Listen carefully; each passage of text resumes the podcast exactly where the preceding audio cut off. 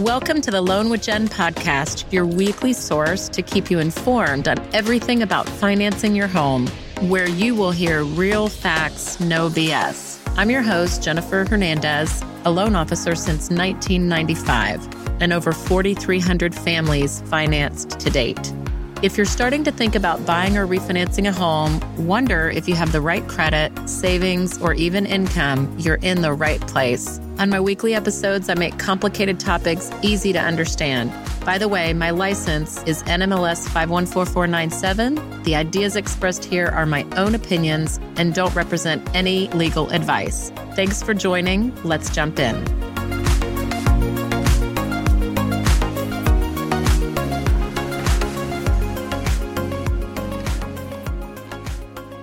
Okay, everybody. Escrow shortage, understanding the basics, how to read what you're getting. I'll give you some tips on how to know there are errors in these statements. I'm Jennifer Hernandez, Senior Loan Officer. I've closed over 4,300 loans. I've become by accident really, really good with escrow. So I do have a YouTube channel with over 300 videos about buying and selling. So if you know someone buying or if you yourself are going to buy in the future, you want to check it out. Real facts, no BS. Get right to what you need to know about buying and selling and go check it out. Today, towards the end, we're going to talk about your property taxes and protesting them when you have the opportunity to is a key factor in making sure that the increase and impact to your escrow account is minimal definition of an escrow account, just to give y'all a very succinct, easy explanation. An escrow account is really kind of like a savings account. Think of it that way that's managed by the lender, the mortgage servicer. And one of your tax and insurance will go into it each month. And then at the end of the year, whatever the due date is for insurance, for example, there will be an exodus from your account. So there's incoming money in your escrow payment every month to make your payment. And then there's outgoing money a few times a year that pays tax, insurance, and then mortgage insurance if you've got it. So Investopedia says succinctly, the true definition of an escrow is a third party which holds an asset or funds before they're transferred from one party to another. So there's mortgage escrow, there's title escrow. Escrow is that holding in it's more of a legal term, but they're a third party holder of money, information, whatever you have it. So that's the official meaning. Do you have to escrow? This is an interesting one. So yes, no, maybe. If you at closing put down less than 20%, yes, escrow is mandatory. And or if you've got a government loan, meaning FHA, VA, or USDA, escrow is always mandatory, no matter if you have the 20% equity or not. But if you did a conventional loan or like let's say you have a jumbo loan or once you have 20% equity, you can ask the lender to waive the escrow. Beware though, there is a charge dependent on your loan amount. So for example, if your loan is 100,000, they'll charge 250. If your loan's 200,000, they'll charge 500. The fee is because it is more work for the mortgage servicers to you to not escrow. They have to spend more time and energy chasing down homeowners for the non-payment of their tax and insurance than if they just controlled it themselves. So do be prepared for that. If you're within that 20% equity position and you're like, I'm just sick of this escrow thing, then you can control your own tax and insurance you just will have to pay that fee to get out of it. So I just want you to be prepared for that. If you're less than 20% or if you're in that government loan, you're just stuck with it. My goal here is that you understand how it works, what to look for so that you can be better prepared every year. Because yes, can this happen every year? Possibly. Now, unless you bought new construction or there was a large difference between the value that the seller had and the value that's now. Usually that happens in new construction. The changes shouldn't be large unless there's like a mistake. Every year, the tax insurance, the escrow account is reanalyzed. We are in an increasing value market. It is possible that this could be happening for a near future period. Now, things to watch out for. Every year, you're going to have the opportunity to protest your taxes. I definitely suggest that you do this and protest. You may not always win, but at least you're trying. Again, we're in a rising value market. I do want you to know if it's your homestead. So if it's your primary residence, the max value that it can increase per year is 10%. That's a benefit to you as a primary resident. It's called a homestead exemption. And then there's a cap. So that 10%, if you get your bill for property values, then if they're trying to increase your value from 250, the max is 10%. So it can't go out more than 25,000, which would be 275. You need to protest because they're breaking the rules. Hopefully they don't try to do that. It'll save you a lot of time and effort from protesting, but some things for you to look out for that you have that benefit, but you have to have filed your homestead exemption form with the county. But the reason I mention this is because protesting your taxes definitely feeds into next year's tax bill and next year's possible escrow shortage. The spring is a busy time as a homeowner every single year. Escrow analysis is done in February, March. Then values come out so that you can protest in the summer and then the bills come out all over again. So it's a repeating cycle every single year. I do want to caution you insurance definitely is on the rise. I personally have experienced it every single year for like seven years straight. And every year I shop around. I mean, I love my insurance guy and all, but I got to shop around. I mean, it goes up and it goes up.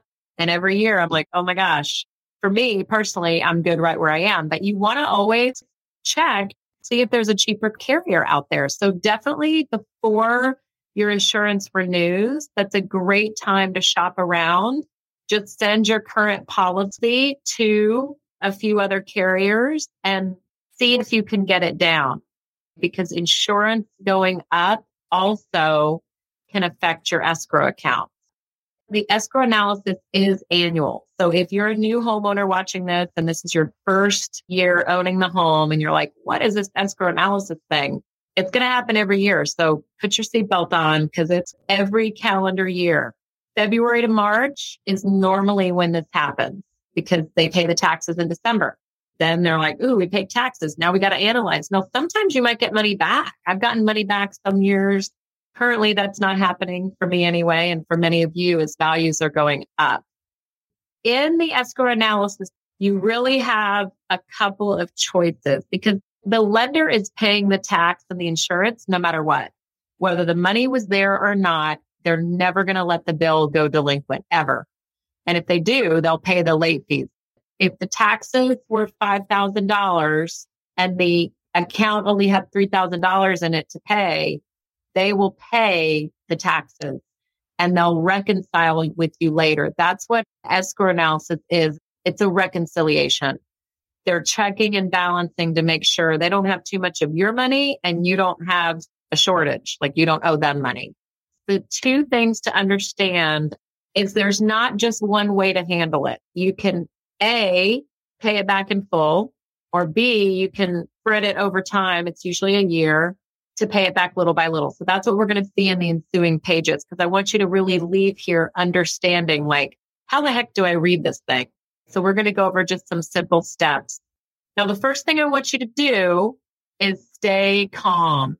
Actually, this weekend, I got an email. My past client was rightfully freaking out. Like they were emailing me like, Oh my gosh. And they had a right to because their payment was going way up. And I said, Hey, just let's get the facts. Send me your escrow out. Like, let's look at what they sent you. And then I compared it to what I knew to be true. I did some investigation, which I'm going to teach you. And I found out they actually made an error. They double paid the taxes. So errors do happen, not all the time, but sometimes. And so first you're just got to say, we're going to review the facts and then I'll freak out if I need to freak out. I, I understand it's hard when your payment goes up, but let's look at the facts first. On your statement, this is usually in the top right hand corner on the very first page. So the escrow analysis is usually like three, four pages. And so they're going to have as of when. So they sent this to him very recently on the 17th. So it's very fresh. You know, at the very bottom, it says this is your new mortgage amount and it's going to be effective on the 1st of April. So, I mean, we've only got like five, six weeks to reconcile any errors, right? Thankfully, he emailed me and I called him pretty much right away. So if you are a past client of mine, let me help you. I looked up some of the data and I figured out there was a mistake. They double paid his taxes and I got on the phone with him and helped work it out with the servicer. Not every escrow analysis is a mistake. I'm giving you the best case scenario, but I want you to just look at everything. I would print it. I would take out my highlighter. Let's get through the details so I know what I'm looking at. I'm looking at the monthly payment breakdown to the right. Like, hey, the current payment is this, 11, 1984. And then the new payment is going to be 1706. So that's a big jump, 600 bucks. That's a lot for that size payment. So then it's like, hey, the shortage amount is here. So that 343.92 was the amount that he was short. And it was saying, Hey, we're going to give you a $343 loan payback because you owe us that money.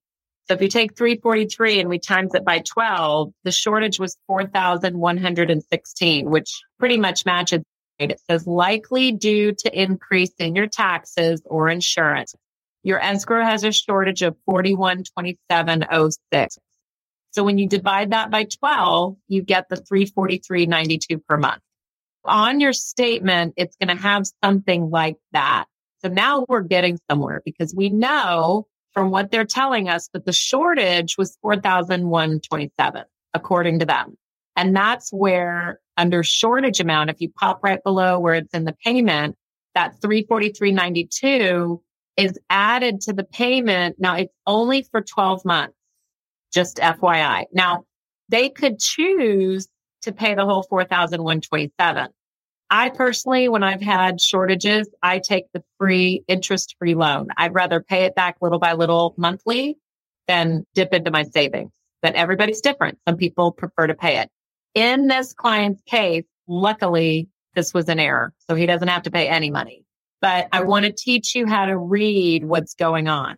Another thing that I want to point out, if you look to the same monthly payment breakdown, it says the current payment the principal and interest is 668.27. And then right below it is 451.57. That's what their escrow deposit was monthly before this bad letter came out. So the 451.57, if you look to the right, it's going up to 694. So that difference, 694 minus 451 is $243. What that did was it's raising their payment in addition to the shortage, not only to pay back the shortage, but hey, we're going to put you up $243 so that this time next year, you're not short again. So when you have an escrow shortage, you're going up twice. You're going up the 112 portion to pay back the shortage in 12 months. And you're going up so that you're not short again there's an analysis on the pages that are behind that that says, Hey, this was the actual and this was what we estimated. And we got a forecast so that you have enough in your account next year. So that's what this means. That's on the summary page. As you're looking at the first page, you know, every bank, it looks a little bit different, but these are the key words that I want you to look for. And here I just have a couple underlined comments that I put. When is the new effective date? Because you need to spring into action. Like you can't waste any time looking at any of this because your new payment will start usually 45 to 60 days notice. So don't put it to the side for sure. This is the time in the spring, February and March to definitely be on top of your mail.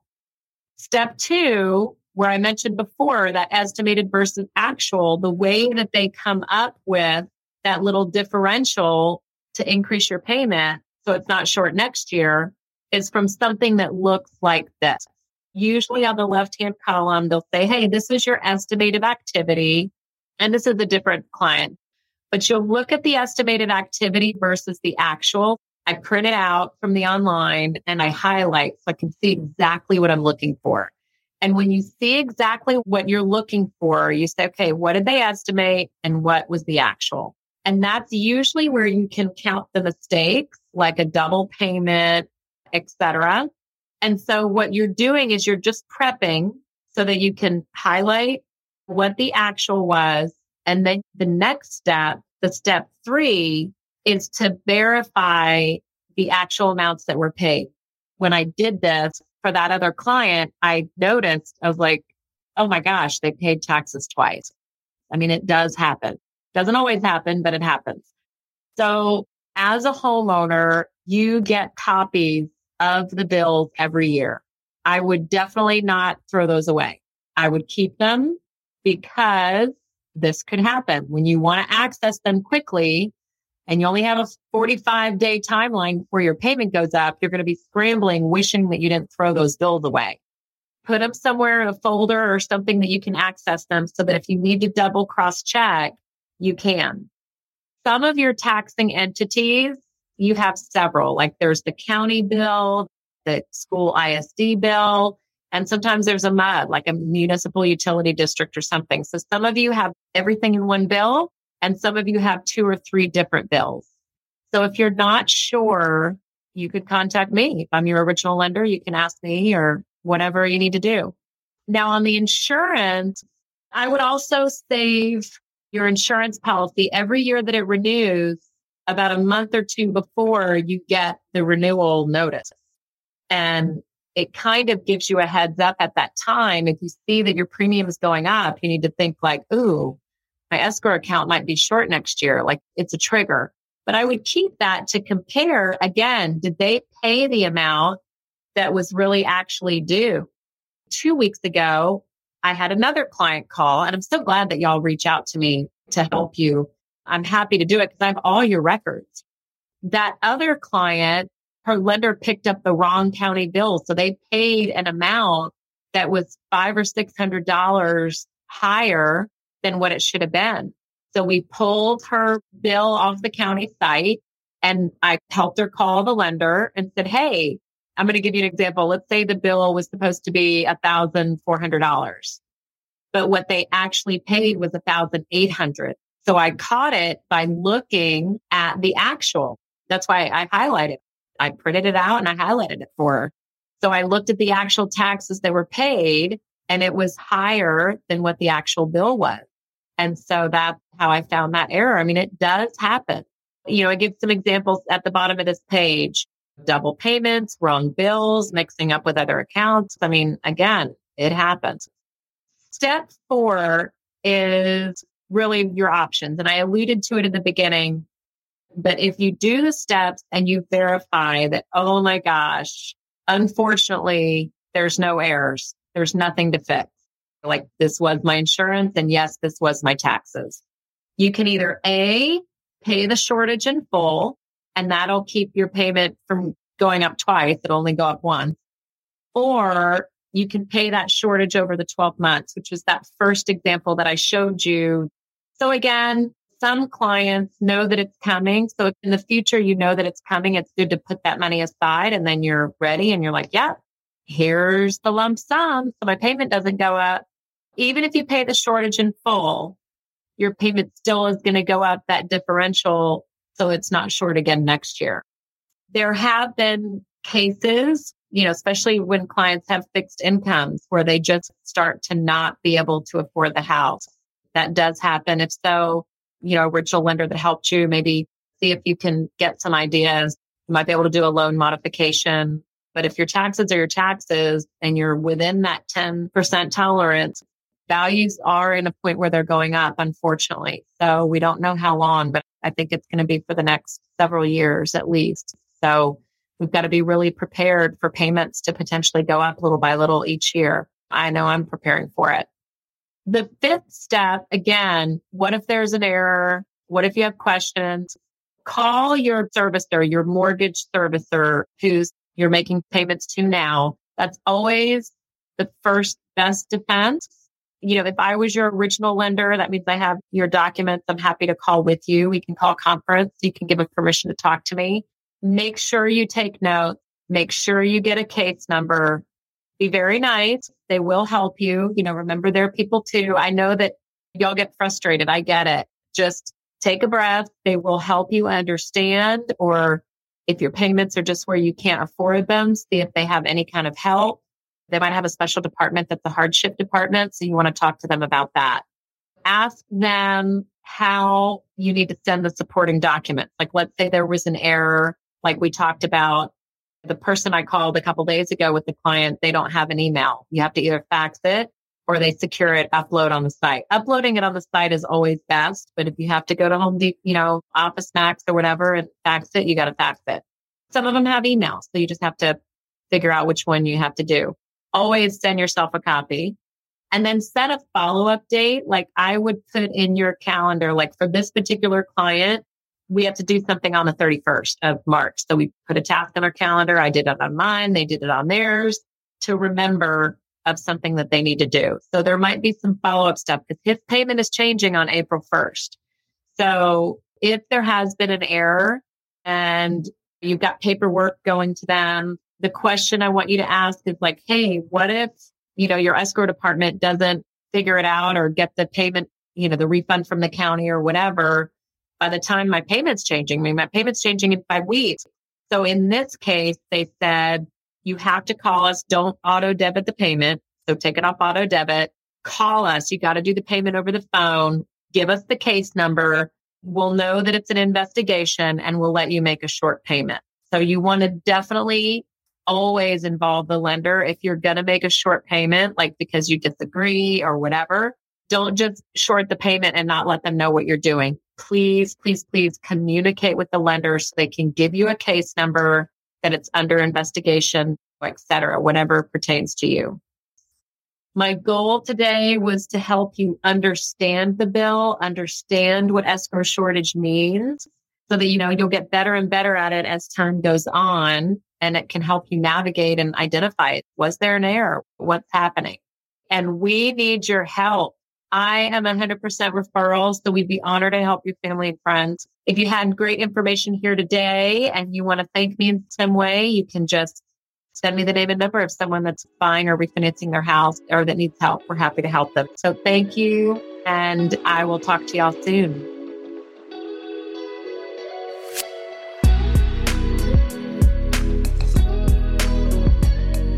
Thank you for listening to the Loan with Jen podcast. Keep joining me each week to stay up to date on the mortgage industry as I'll dive into relevant topics so your home financing process, whether you're buying or refinancing, is smooth and simple. If you enjoyed today, please click follow, and that way you'll never miss an episode. To find us on social media, just go to Loan with Jen on any of the social media handles TikTok, Facebook, Instagram, and YouTube. Thanks for tuning in this week for Real Facts, No BS. Talk soon.